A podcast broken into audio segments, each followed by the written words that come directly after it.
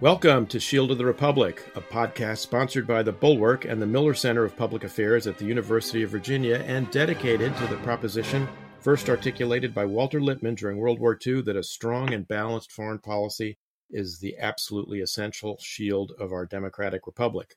I'm Eric Edelman, counselor at the Center for Strategic and Budgetary Assessments, a Bulwark contributor, and a non resident fellow at the Miller Center. My normal partner in this enterprise, Eliot Cohen, the Robert E. Osgood Professor of Strategy at the Johns Hopkins University School of Advanced International Studies and the Arleigh Burke Chair of Strategy at the Center for Strategic and International Studies, is traveling. But I have, as our very special guests today, two authors of a recent book Andrew Hoehn, who's a senior vice president and director of research at the RAND Corporation and also a former colleague in government where he was deputy assistant secretary of defense for strategy, and Thom Shanker, who is currently the director of the Project for Media and National Security at George Washington University, and also probably known to many podcast listeners as a former national security and foreign policy editor and reporter for the New York Times and a former colleague as well when he covered the Pentagon. So, welcome, Andy and Tom. It's great to have you. Thank you. Really an honor to be here, Eric. Thank you for the invitation. So, I want to talk about your new book, The Age of Danger Keeping America Safe in an Era of New Superpowers, New Weapons, and New Threats, published last month by Hachette Publishers, available to all our listeners at Amazon or wherever you get books. Andy, could you tell us just the the general argument? Why is this an age of danger, and why should our listeners and American citizens writ large be concerned about it? Eric, Tom and I began working on this book three or four years ago, and we've known each other just as we've known you much of our careers. And, and as we were looking at the world around us, looking at how problems were compounding, how new threats were rising, yet old threats were seemingly not going away, not being resolved. Uh, you know, we could we sense this problem. It was we've confronted a superpower in the past. Now we're dealing with two superpowers uh, with nuclear weapons. Uh, as we were looking at issues of uh, threats from uh, disease, uh, not only to humans, but perhaps disease to our food crops. As we were seeing the digital world growing, you know, we hear often about cyber, but but also what AI might pretend in this larger world, uh, and of course climate, uh, which I think uh, rightly is not necessarily the cause, but is the you know is the driver of the other sorts of problems that, that result from climate change and a host of other issues, we felt like the the world was much less secure from the standpoint of the United States rather than more so. Um, we know we spend an enormous sum um, to make America secure. Tom and I are uh, both people that would believe it's important that we should spend whatever's needed we don't begin with a proposition that we should spend more. We'd like to see us spend wisely, but if spending more is what's required, then we should do that. But we saw this problem. We knew we spent a lot. And for us, it really was looking like this world was more dangerous rather than less so. And Eric, I, I think in, in many ways, you know, my many years covering the Pentagon, I, I learned an axiom of the armed forces, which is that speed kills. And I think, if nothing else, the problems that Andy outlined and that we cover in our book are coming at us faster than ever before and from all sides. And in fact, some of them are coming not just at hypersonic speed, but at network speed. Mm-hmm. And, you know, it's been a long time since we could count on the two great oceans to protect us. But to be sure, the interconnectedness of the world today and the fact that, as Andy said, there's not just one superpower rival, but two. Never before, even in World War II, did the U.S. face a pair of adversaries, each of which had the ability to wipe us off the face of the earth. So truly, we feel this is a new age of danger. Yes, I mean that latter point uh, about uh, facing two nuclear peers is one that, of course, Jake Sullivan, the national security advisor, drew attention to recently in his speech to the Arms Control Association, and which actually I uh, testified uh, along with Frank Miller about uh, in the Senate Armed Services Committee last last September. Uh, one of the things I admire about your book, um, among many, is the, the, degree to which you've really made this accessible to a, a non-specialist audience. You don't have to be a national security, you know, wonk to really learn a lot from your book. And you talk about uh, the mechanisms by which we Americans deal with this more complicated, more dangerous world that you've been describing. You call them the warning machine and the action machine. Tom, can you talk a little bit about what you mean by, by that? And what did you, two of you, determine were the deficiencies of the warning and action machines that are extant today that are in place. Mm-hmm. I mean, that really is a central element of our book, Eric. So thank you for raising it. And just very quickly, how we got there. Andy and I began this process three, four years ago with a series of dinners at a Lebanese restaurant near the Pentagon that no doubt you have dined at. And it began really as a list well. of, uh, yeah, a list of the problems that we thought were not being acknowledged or for which we were unprepared. And then after some months of that, the list was too long to even think about it being a book. So we began to think more synthetically and broadly. And that led us to understand that if we could talk about the systems that are designed to protect us, then it doesn't matter what the specific problem is, but how do you get the systems in place to do that? And so, as a notional framework for our thinking, we divided the national security apparatus into the warning machine and the action machine. And the warning machine, of course, gathers information from around the world, assesses risks, and warns when relevant and required. And this is far, far beyond just the intelligence community. You know, in, in Iraq and Afghanistan, Eric, you'll remember the concept was every soldier is a sensor when you're out there on patrol, you should be looking at the world around you. So we apply that to all of the departments and agencies, health and human services, commerce, and all the others that gather information. And is it working well enough? And once the warning machine does warn, does it warn with clarity? Does it warn with power? Or does it issue an uncertain trumpet, to quote the New Testament, that the executive branch might not hear? And once a warning is received across the executive branch, the action machine, when does it act and when not? When should it act and when do, say, political considerations, bandwidth, the election cycle get in the way of making a prompt and powerful decision. And this framework, we think, is really a, a useful way to look at how this country organizes itself to keep itself safe. Eric, if I could just say one more word on that, too. When it comes to action, it's uh, one of the things that really interested Tom and me in writing this book is whether, in fact, there was an action machine at all. So it's one thing to have a problem arrive at the president's desk. It's quite another thing. Is there anything the president or his advisors can do about it? So, you know, on some problems, we have, you know, well built action machines. Think about the U.S. military and its many, many uh, uh, approaches to dealing with threats to the country. But on when it comes to issues, say, with pandemic preparedness, uh, or perhaps uh, you know in a chapter where Tom Tom was the, the lead writer on on threats of drones within our own country. Uh, you know, action machines have to have the organizational pieces in place, also have to have the proper authorities in place. That is, even if the people have a mission and have a job, if they don't have the proper authorities, then we don't have an action machine. And so we were looking at this across a series of problems and when we thought about warning and action, we thought the the the, the approach isn't complete unless you know decision makers are warned, and when decision makers decide, is there an apparatus, an action machine, if you will, that's prepared to do something about it?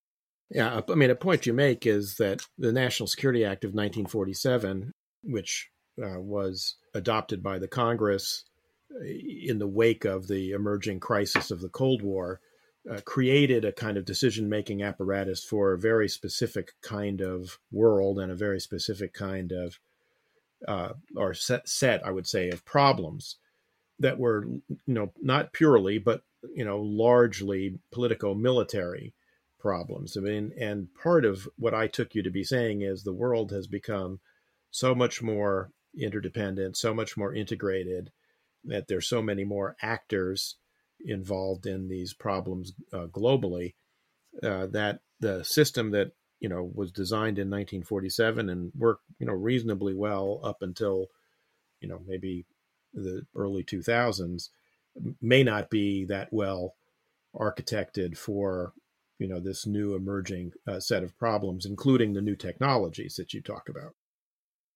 No that, that that's so very very true. One of our officials that we interviewed said it's you know he, he talked about the 1947 reforms as a great model chevrolet at the time but it's time to put that 47, 47 chevy in the garage.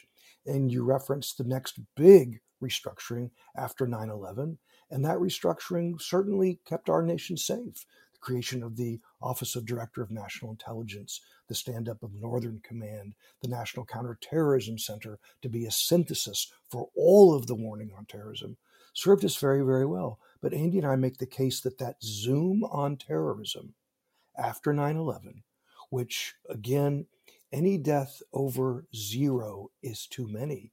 But 3,000 people died on 9 11, and we launched two forever wars.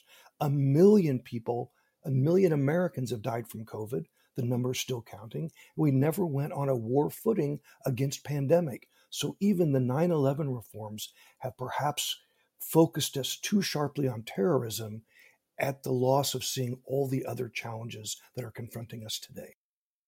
The point you raise gets to actually the next point I wanted to kind of dig into, which is the whole question of whole of government uh, and even whole of society solutions for some of these, particularly some of the transnational uh, national security problems as opposed to the more regionally focused ones. And we've clearly had a lot of difficulty coming uh, to grips with this to have a whole of government solution.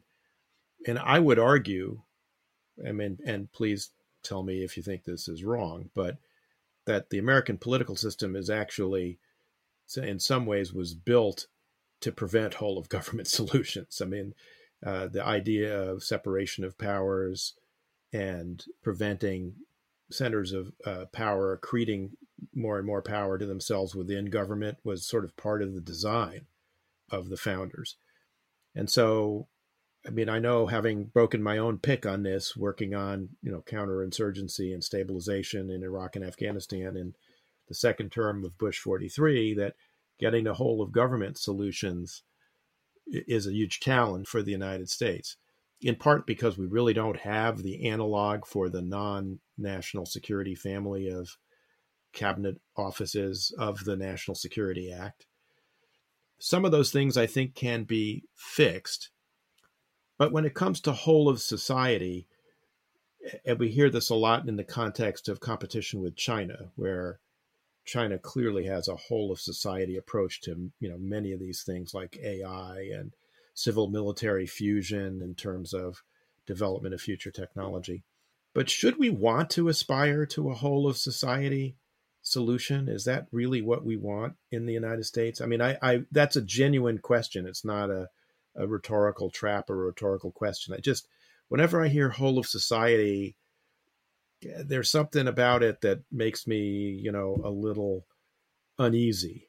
Um, and whole of government, you know, I'd be happy to hear uh, from you gentlemen about, you know, ways we can try and make that work better since it's been obviously very difficult for us to accomplish. Andy, do you want to?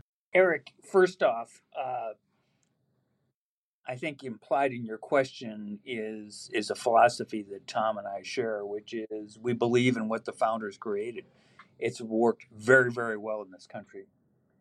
But we also think there's been genius at different times in our history that's allowed us to be consistent with the founders' image of the country, yet to be organized and deal with the problems of the time. When you spoke to the 47 reforms, there was a genius in that that served us very well. Perfectly, no, but well, yes, and provide real security. I think we need to look at these problems in this era, um, consistent with uh, what the founders gave us, and see what we can do to improve. We're not going to make a perfect system in terms of whole of society, but I think we can improve areas. And you know, one of the conversations the readers are going to see is uh, with uh, former National Security Advisor Steve Hadley toward the end, and Steve was reminding us that it's the public and private sector are going to ha- are going to have to cooperate on some of these key challenges. But to get that kind of cooperation, we're going to have to set up some reasonable rules. That is, we can't expect, you know, uh, uh, those that are uh, uh, uh parts of the private sector that are that are perceiving a, a new cyber threat, for example, to reveal themselves if what it means is unleashing the federal government on every parts of their business. We're not talking about sanctioning criminal behavior or that sort of thing, but we are talking about at least modernizing some of these rules and interactions and so forth. Uh, Tom and I don't know how to do all this. We know the problems are there, and we're pointing to what some of the solutions are. But there's a genius in this generation that needs to be unleashed, just like the genius that, that was around for that 47 Act. And we'd really like to see that get going. And Eric, I, I love your, your question about whole of society involvement because this is something that Andy and I wrestled with. And not that he and I need to say it, but he and I are completely, you know, apolitical and nonpartisan. And that's why I very much like the Lippmann quote you started with, because it really does take our entire society to keep us safe. When we were tossing drafts back and forth, Andy had a line in our conclusion about we've been talking about the warning machine and the action machine, but we're really talking about people. And that just struck me in my heart. And that's where we get to a whole of society response. Not everybody in society needs to march shoulder by, by shoulder like you see on Red Square or Tiananmen Square. Our country's not designed that way. But every citizen in this country needs to feel their responsibility to make decisions with their tax dollars, how they vote. And I'm not pitching a candidate or a party here, but everybody has to vote for the kinds of leaders who can come together and, and execute on Walter Lippmann's vision of a strong bipartisan national security. Because when we're paralyzed, we're not safe. When we're broken, we're not safe. And this really is part of what makes the current age of danger so worrisome in one of the great gaps that I see, and which you talk about in the book, between the sort of warning machine and the action machine, is you know the emerging consensus we've had, I think, over the last decade, that China is going to be the major national security threat that that we're going to have to face as a nation for the foreseeable future. And you see certain degree of bipartisanship in that. I mean, it was part of the you know, Trump 2018 uh, national defense strategy and national security strategy. It's clearly part of the, uh, you know, a lot of it was just taken over by the, you know, Biden team and their national defense strategy. And, and you see it in sort of bipartisan support for things like the CHIPS Act and the uh, special committee on Congress that uh, Mike Gallagher is is uh, chairing. Um, that has been pretty bipartisan, not you know you don't see the kind of partisan food fights that you see in other precincts of the Congress. But having said that, you know, there seems to be a disconnect between the degree of consensus and, and warning about China and uh, the action that's required to deal with it. Andy, your colleagues uh, at RAND put out a, a, publication, Dave Ochmanek, about five or six years ago, uh, looking at how the U.S. was situated versus his colleagues, versus you know our competitors, I should say, and it, it showed that we were not in a great place, you know, dealing with uh, China over the long run.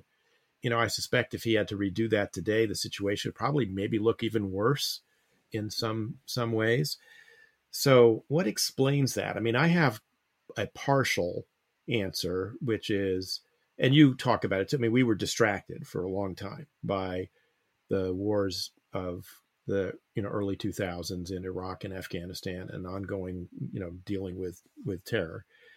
Another is just a bandwidth problem, which is that it's very difficult for the U.S. government to to deal with, you know, sort of more than one big you know challenge maybe one and a half challenges at a time, you know. And right now, for instance, the U.S. government, you get the sense that the principals and uh, their deputies are spending the vast bulk of their time, understandably. I mean, I'm, there's not a criticism, but on on Ukraine and the war in Ukraine with, with Russia, which is absolutely going to be very essential, uh, you know, for us to help the Ukrainians prevail.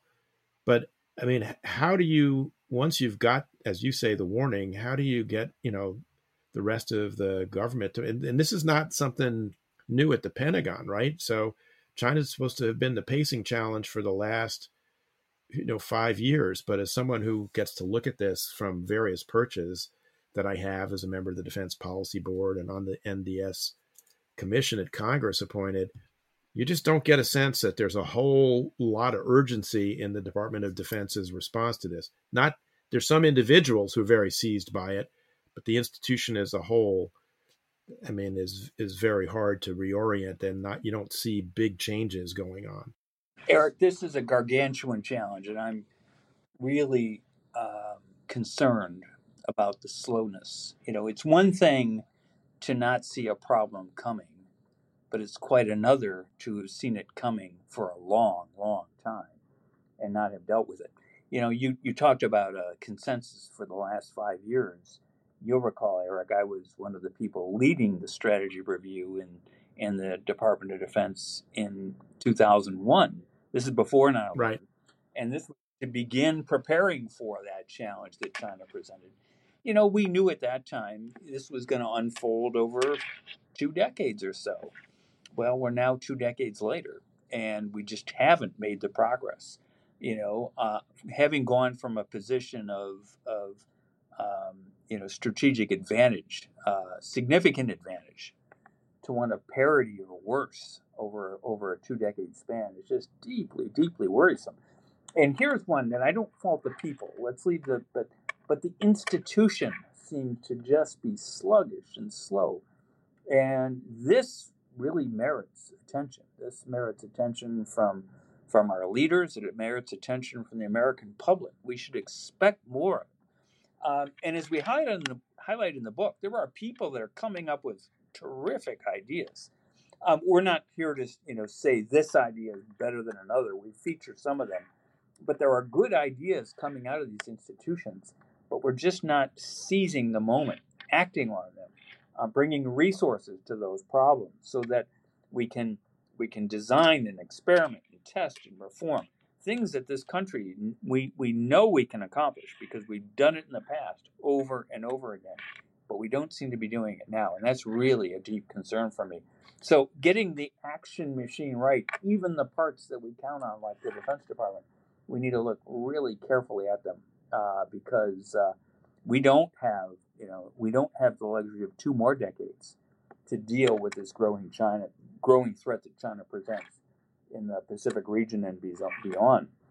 Um, it's time for us to to act now, and the ideas are out there, but we need to get the institutions, the people in the institutions, to get moving. One one last brief point on this. You know, we we had a terrific conversation that readers are going to see uh, with uh, former Secretary of Defense uh, uh, Robert Gates. You work for him, Eric. A terrific person, super thoughtful on these issues.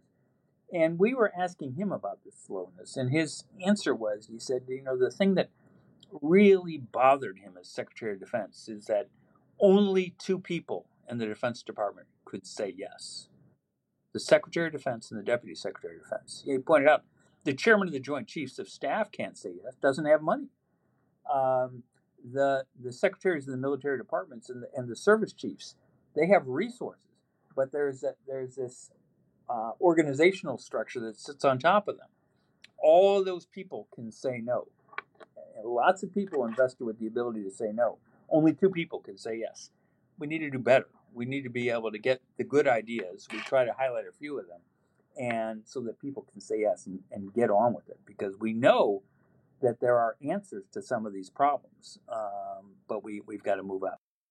Yeah, I mean, he tells a story about uh, something he did while I was there, which was the decision to build the MRAP, um, which you know was done essentially over the objections of his deputy and uh, you know uh, every other part of the known bureaucratic universe. I mean, nobody wanted to do this thing except Bob Gates, and and he did it, I think, out of you know, two motives. One was a very keen sense of responsibility to the young men and women who were uh, executing the surge and who were getting blown up by uh, IEDs and shaped explosives and whatnot, uh, and making sure they had everything they could to protect them. And I think that was a very noble motive, even if it was a $20 billion expenditure for things we probably won't use very much again, ever, uh, if ever.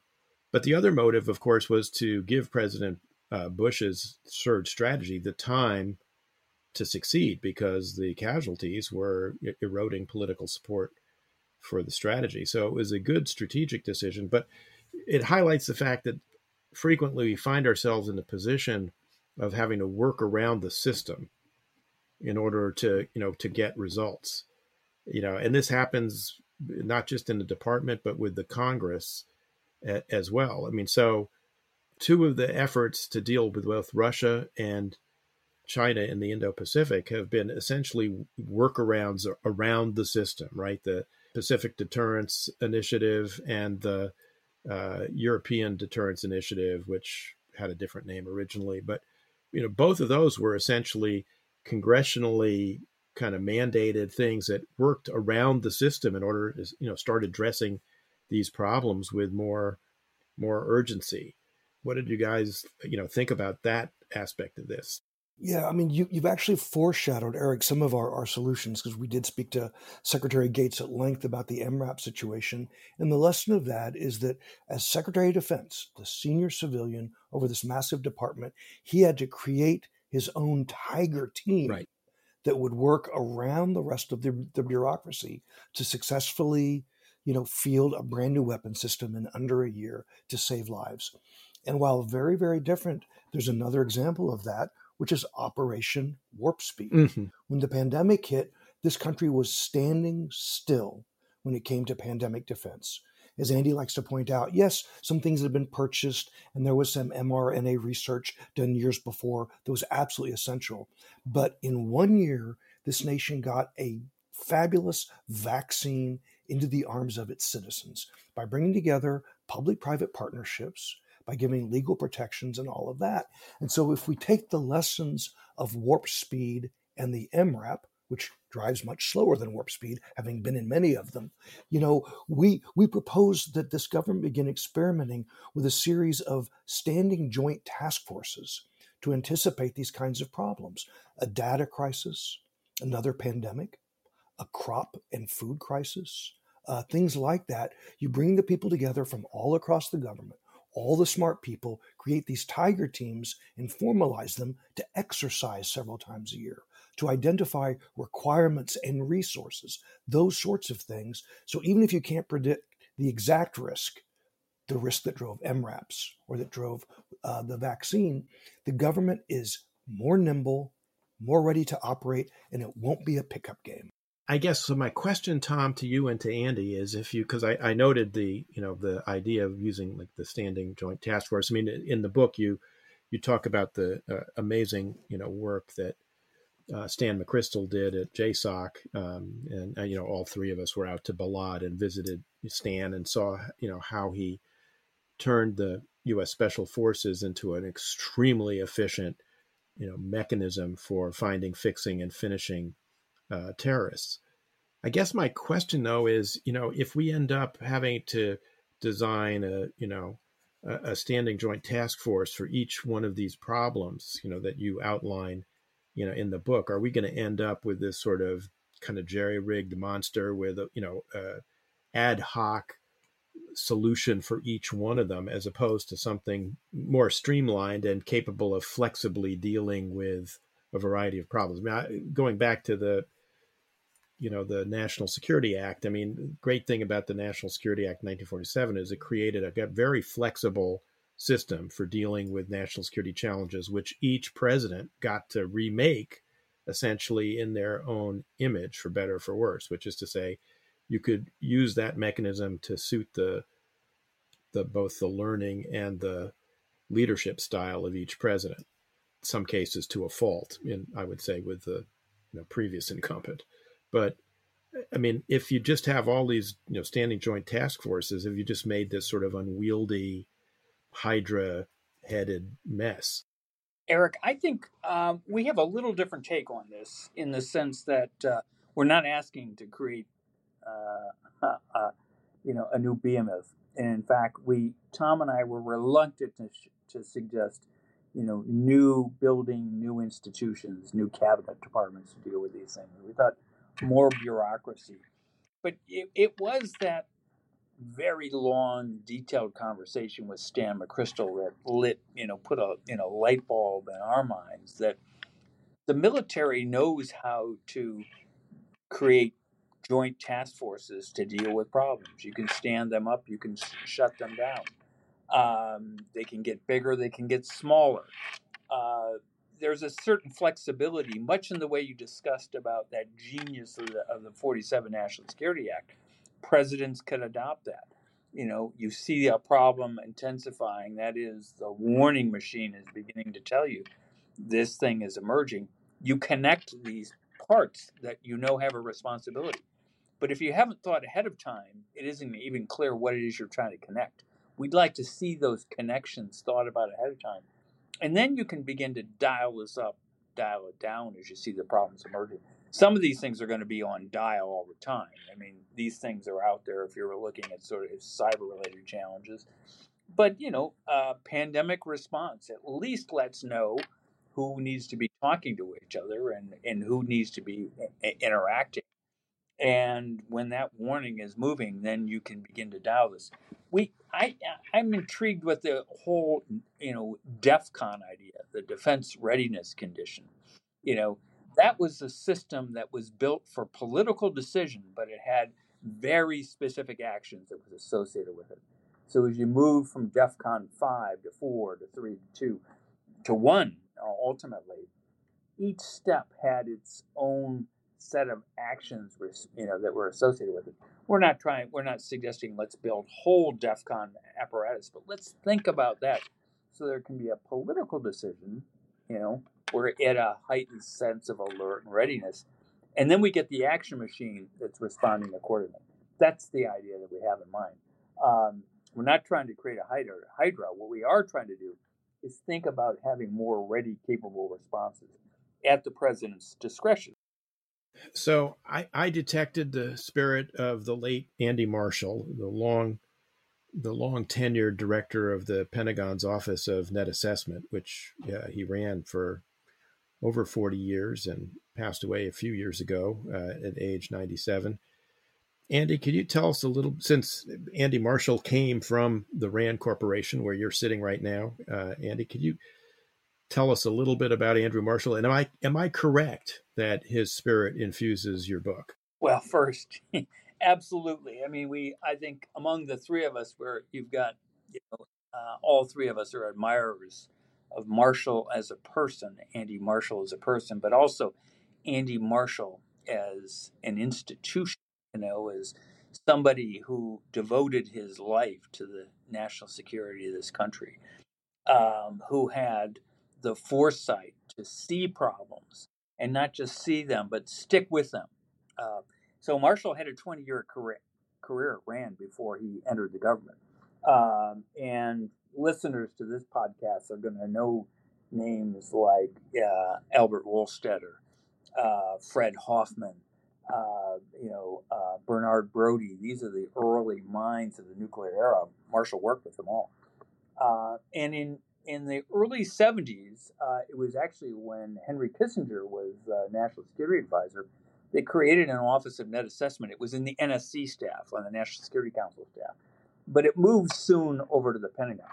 And that's where Marshall spent the rest of his career, really looking out into the future, identifying problems. Marshall was one early one to see the fragility in the Soviet system, that uh, you know how uh, the Soviet economy couldn't continue to support uh, their military efforts, and, and particularly once the war in Afghanistan, their war in Afghanistan got underway, just how they were being pulled in directions that was going to be ultimately, uh, you know, just exacerbating the, the fragility of this of the Soviet economy.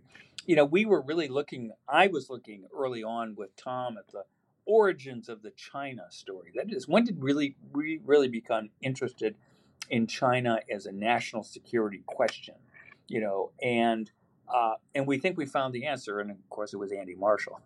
Andy Marshall, with an old colleague from Rand, uh, uh, Charlie Wolf, an economist, in the mid 80s, 1985, I think February of 85, uh, Marshall was quick to remind me, and this was just uh, you know uh, a few months before his death, February of '85.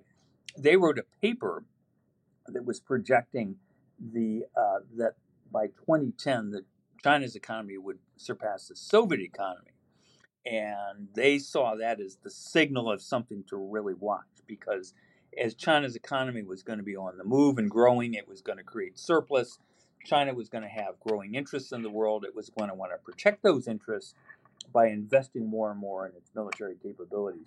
And that was a signal to them that we had to, we need, really need to watch this. Marshall himself then invested in this through a series of games, um, some through the institute, your institution, the Center for Strategic and Budgetary Assessment era. That that was in the early '90s, and what they were really saying is if China has greater wherewithal and it begins to invest in the military, what might that look like? And it was coming out of that, the, you know, the challenges that we talk about today, anti-access, area denial. Those are all ideas that Marshall invested in. And in terms of really trying to understand what China meant. And of course, we know the story of where we're at today. We talked about it earlier that, you know, a couple of decades have passed. We're not ready but here was somebody that's not formally part of the intelligence community who was providing serious warning of a problem that was coming and doing serious analysis about what the actions might be. Yeah, I mean, he also was part of the uh, Commission on Long Term uh, Strategic uh, Competition uh, that did a report at the tail end of the Cold War, which actually was very prescient in terms of some of the technologies that you talk about in the book, including unmanned aviation and cyber and various other kinds of technological uh, development. So, yeah, I mean, I I, I agree with you. Um, the other thing, of course, Marshall was very focused on as a strategist was identifying both comparative strategic uh, in, you know areas of advantage and disadvantage and trying to figure out how to offset those disadvantages by concentrating on you know U.S. advantages and setting them against uh, the weaknesses uh, of uh, and propensities uh, of of, of adversaries. Um, you know, for instance, so Andy identifying the uh, Soviet predisposition for you know strong investment in uh, integrated air defenses leading him to be a big supporter of the B2, for instance, as a cost imposing strategy. Um, and you talk about cost imposition. Yeah, cost imposition. I, I think we all learned it from Marshall, and it's something we all need to stay focused on. And this is a moment, by the way, where there may be some ideas out there that could impose costs on some of our competitors. We need to really follow those ideas. Andy, it's uh, that's a great segue to what I wanted to go to next. You talk a bit about some ideas that some of your colleagues at RAND have, have worked on, as well as others in the Air Force, which is the use of unmanned, attritable aircraft, uh, perhaps in very large numbers, to deal with the very large investment that uh, China has made in building up its uh, naval and air air forces uh, to the point that they now are, you know, potentially in the Indo-Pacific, really, you know, from a quantitative point of view, just dwarfing uh, what we're capable of producing. Uh, do you, do you, either one of you want to talk about that a little bit? Yeah, let, let me just talk a little. I know Thom will want to say a little more, Eric. Uh, these these are really interesting ideas, and and what this group of analysts working with the Air Force are really looking at is that the problem China faces, particularly vis-a-vis Taiwan, is it ultimately has to get over 100 miles of water. That means it's going to have to being, bring people and equipment uh, on ships uh, if it wants to invade Taiwan, and that, but but that presents a target identification problem. You, if you just put hundred ships across the Taiwan Strait, that you know we we could solve that. But if you flood that strait with lots of decoys, fishing boats, any kind of craft, and so forth, maybe thousand you know different watercraft out there, what's a real military target and what isn't. Well, their their thinking is let's build a sensor grid, but let's do this inexpensively. Uh, their idea is you would get, you know, very inexpensive unmanned aircraft. You'd put sensors on them that are using essentially iPhone technology.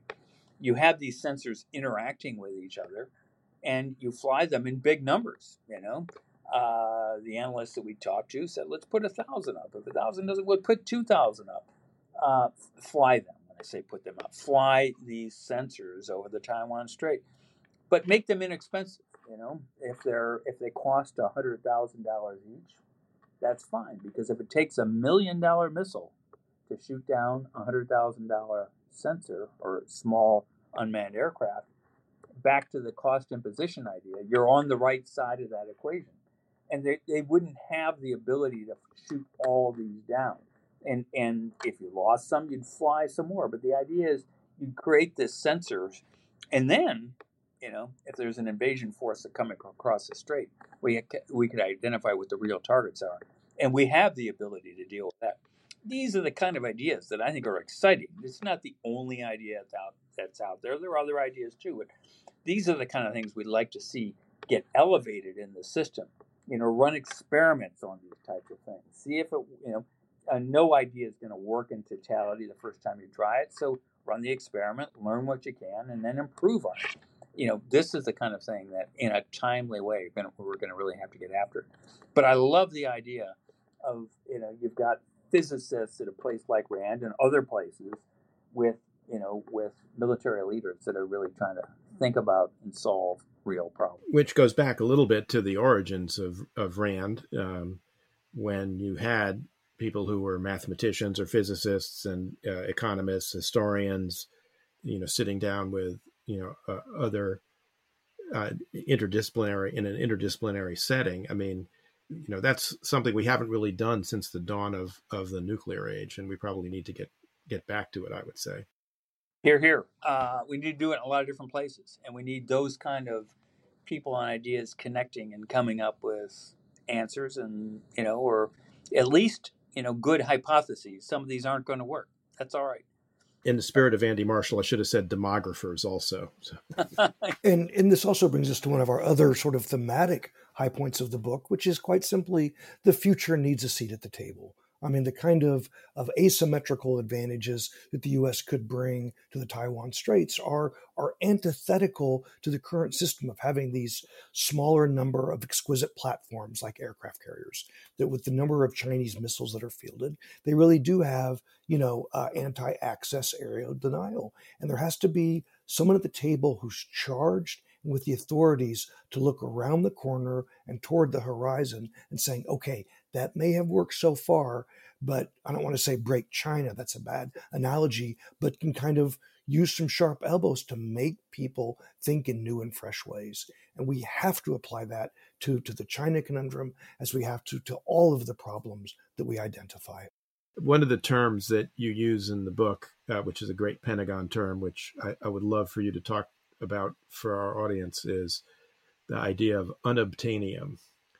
Andy, do you want to explain to our listeners what unobtainium is? Yeah, it's it's uh, you know it's it's uh, you're right, Eric. It is it is a term that's bounced around the Pentagon, but it's the idea that you've got a problem, and somebody imagines something that has yet to be uh, ever ever invented. You know, might defy the laws of physics, but that's going to be our solution.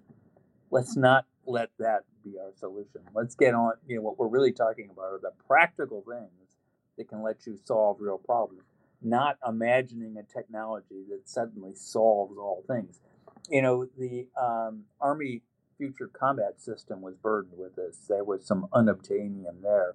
That is, it was depending upon uh, uh, uh, batteries, power source that um, had never even been proven in a laboratory.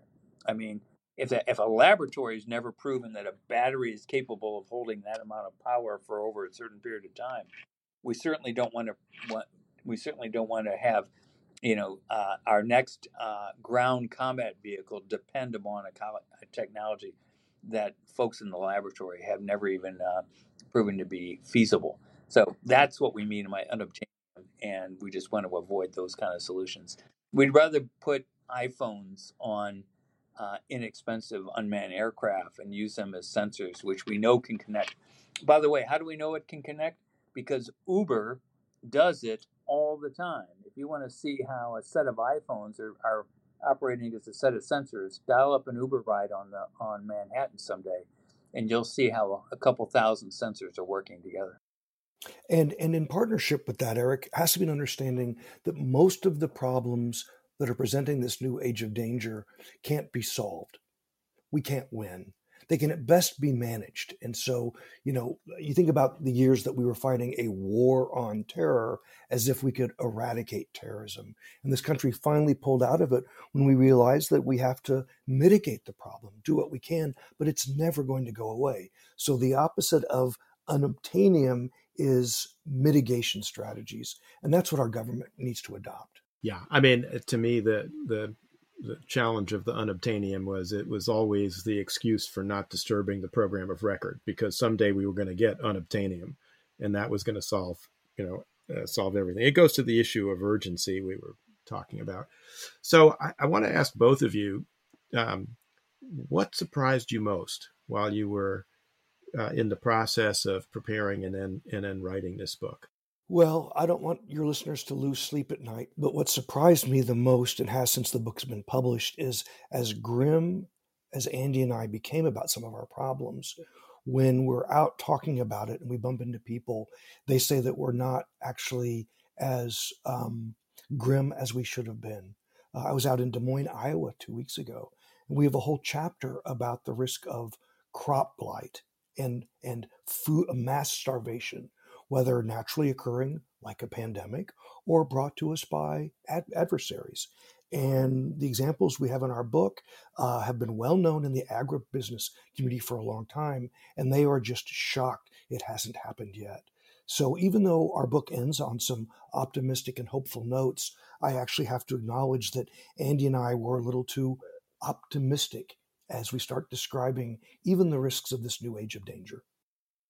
I'm going to take a little different tack on that, Eric, and not. And Thom's right, but we had some other surprises. There are smart people out there on all these problems. They're working on them. They're thinking about them. Uh, this country's got to find. We have to tap into the smarts. Uh, you know, we we showcase you know a couple dozen, you know, several dozen people here. We could have showcased double or triple that amount we've got to tap into this um, this creativity that exists in this country. These people that have a real sense of uh, a duty to their country. Uh, these are real patriots that want to work on solving some of these problems. We've got to get this machinery that we're talking about, get these people so these ideas and these thoughts can take hold and we can get moving. Uh, we need to get our institutional processes. We talked about Congress earlier. We've got money tied up in things that we don't need anymore. We've got to let go of that. We've got to let go of it. We understand the politics of that, but there'll be new things that come behind that. Let's get on with the new ideas. And we're never going to free up the resources to get on with the new thing as long as we're hanging on to some of these old, old uh, uh, things uh, well, well past their prime.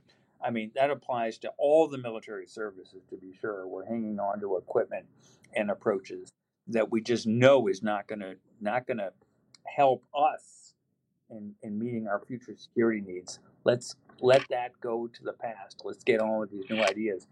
And there are some very exciting people and very smart things out there that people are working on although you know as you know the commandant the outgoing commandant of the marine corps has you know tried to do just that with the marine corps and he has excited an enormous amount of uh, antibodies uh, particularly from the retired you know marine four star community which i think tells you how challenging it is to do what the two of you are suggesting we do more broadly throughout not just the defense establishment but the and not just the national security establishment, but throughout the entire U.S. government to deal with some of these problems. W- one last question I have for Eric, you. So um, I want to say one thing here. We talked sure. to a very nice person. We happen to be talking to him. This is really hard. so, yes. Yeah. My one contribution to your book. uh, more than one, but really hard. Um, so you, you, the two of you, you know, set out to write a book about the potential, you know, the future of potential conflict. Uh, and as frequently happens in these kinds of projects, you know, as you were coming to a conclusion, an actual conflict broke out. Uh, that's been probably the most intense, uh, you know, military uh, engagement. Uh, well, certainly since Vietnam, but um, you know, maybe uh, going back to World War II. So, what from the Russia-Ukraine war either influenced or affected or changed your view of anything that you were looking at?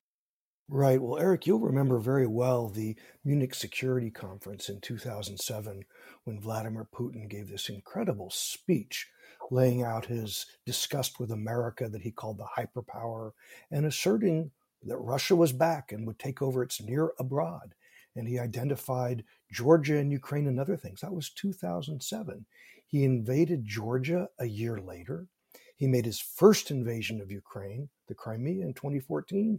So I think, you know, other than the fact that Andy and I more or less predicted the invasion of Ukraine, the book wasn't ready, so we had to rewrite the entire chapter from start to finish. I, I think the lessons there is that Vladimir Putin always tells us in advance what he's going to do, and we don't listen. And so, if anything, the war in Ukraine is a challenge to our government that you don't necessarily need a telephone intercept of a Kremlin phone call or a mole pouring chai for the Russian leader because Putin says what he's going to do, but we willfully blinded ourselves to Russia. We had a, we talked to the NATO commander who was in charge in 2014, Russia's first invasion of Ukraine. Phil Breedlove, and, yeah. Exa- exactly right. And he told us, Eric, he had zero tactical warning, none whatsoever that Russia was going to invade Ukraine the first time in 2014. And he said he was so angry, he went off like a well hit nine iron in a tile bathroom, flew back to Washington, and asked what happened. And he was told by the intelligence community that on the day before the Berlin Wall fell, there were about 15,000 analysts looking at the Soviet Union. The day before the invasion of Ukraine in 2014, that number dwindled to 1,000 or 2,000. Before the Berlin Wall fell, 50% of the Intel budget looked at the Soviet Union. Before the invasion of Ukraine the first time, that number had dropped to 15%. So we need to be smarter. Andy and I are not arguing for a larger national security budget, but it needs to be spent wiser. Hey, one more thing on this. Um, I think the war, Russia's war on Ukraine, tells us one thing: the machinery can't work. I don't suggest everything's gone perfectly there. I think I'd like to see some things have gone faster in terms of the decision process. But when we had real warning, um, it was used. Uh, CIA Director Burns was very effective, not only with signaling to Russia, but signaling to our allies. This is a this is coming. They were about to invade Ukraine. Use that evidence in ways, maybe the, the pictorial evidence, maybe in ways we hadn't seen since the Cuban Missile Crisis uh, you know, the NATO machinery snapped into action in terms of support to Ukraine and the, uh, not only weapons but training and so forth. Uh, you know, I think there's a lot we could debate about how all the particulars work, but the machinery was there, and when we put it to work, it worked. We'd like to see that machinery work on some of these other problems in a similar way.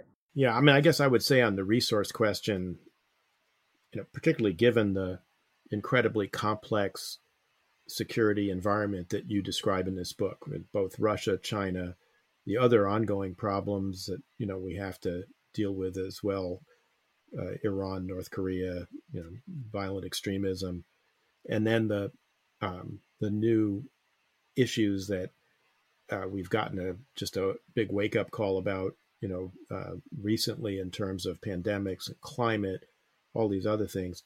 I think if you look at what we're spending on national defense as a percentage of GDP, it's you know relatively low compared to what we spent, for instance, during the Cold War. So I guess the way I would frame it, Thom, is we may well need to spend more, uh, but a sine qua non for getting the more from the American people and from the Congress is being able to show them that we're spending it better. I would not, I, Eric, I, I would not disagree at all. We should spend what is important and again, in a very nonpartisan, apolitical way, I do want to say that when there are for partisan and polarizing reasons, members of Congress and, and want to hold our economy as a hostage. Um, you know, all of the defense spending in the world is not going to, to keep us safe. So, yes, I agree 100%. We should spend what is necessary, but we need to be wiser in the entire process of what keeps our country safe. And polarization and paralysis is just as dangerous as too small a defense budget. You know, I couldn't agree more. But and, and the other point I would make is, it's you know some of these very people who've been criticizing the Biden administration for not spending enough on defense, who are now straight uh, straitjacketing the department in as a result of this budget deal. We may not need to spend more, but spending less probably isn't going to work. We don't so. need to spend less. We do need to spend a lot wisely, and we don't need to be straitjacketing the people that are trying to do the hard work of protecting this country. I couldn't agree more. Our guests have been Thom Shanker and Andy Hoehn, the authors of Age of Danger Keeping America Safe in the Era of New Superpowers, New Weapons, and New Threats. Uh, I urge our listeners to get themselves a copy, and uh, they will learn a lot from reading this book. Gentlemen, thanks uh, for joining us today. Thank you, Eric. It was a great discussion. Thank you very much.